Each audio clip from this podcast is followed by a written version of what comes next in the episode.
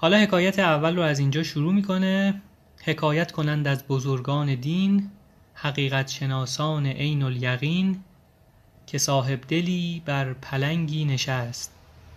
همی راند رهوار و ماری به دست. یکی گفتش ای مرد راه خدای بدین ره که رفتی مرا ره نمای. چه کردی که درنده رام تو شد؟ نگین سعادت به نام تو شد.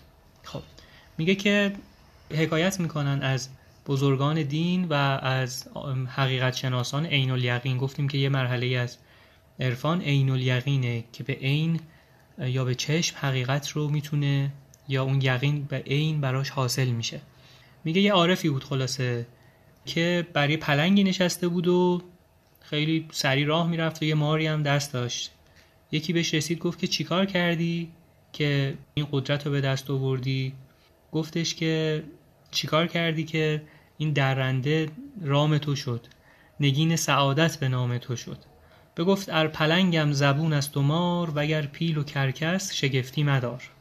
تو هم گردن از حکم داور مپیش که گردن نپیچد ز حکم تو هیچ. باز همون ماجرا رو تاکید می‌کنه که اگر تو به دستورات خداوند عمل بکنی و سرپیچی نکنی کسی هم از دستورات تو سرپیچی نمی‌کنه.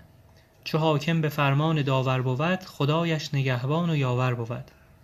محال است چون دوست دارد تو را که در دست دشمن گذارد تو را. یه امکان نداره اگر خداوند تو رو دوست داشته باشه تو رو در دستان دشمن رها بکنه. رهین است روی از طریقت متاب بنه گام و کامی که داری بیاب. میگه که راه و اگر می‌خوای راه حقیقت همینه. گامی به جلو حرکت بکن و به اون کامی که می‌خوای به اون چیزی که دنبالش هستی از طریق پا گذاشتن در این راه می‌تونی به اون برسی. نصیحت کسی سودمند آیدش که گفتار سعدی پسند آیدش که اینم واضح است.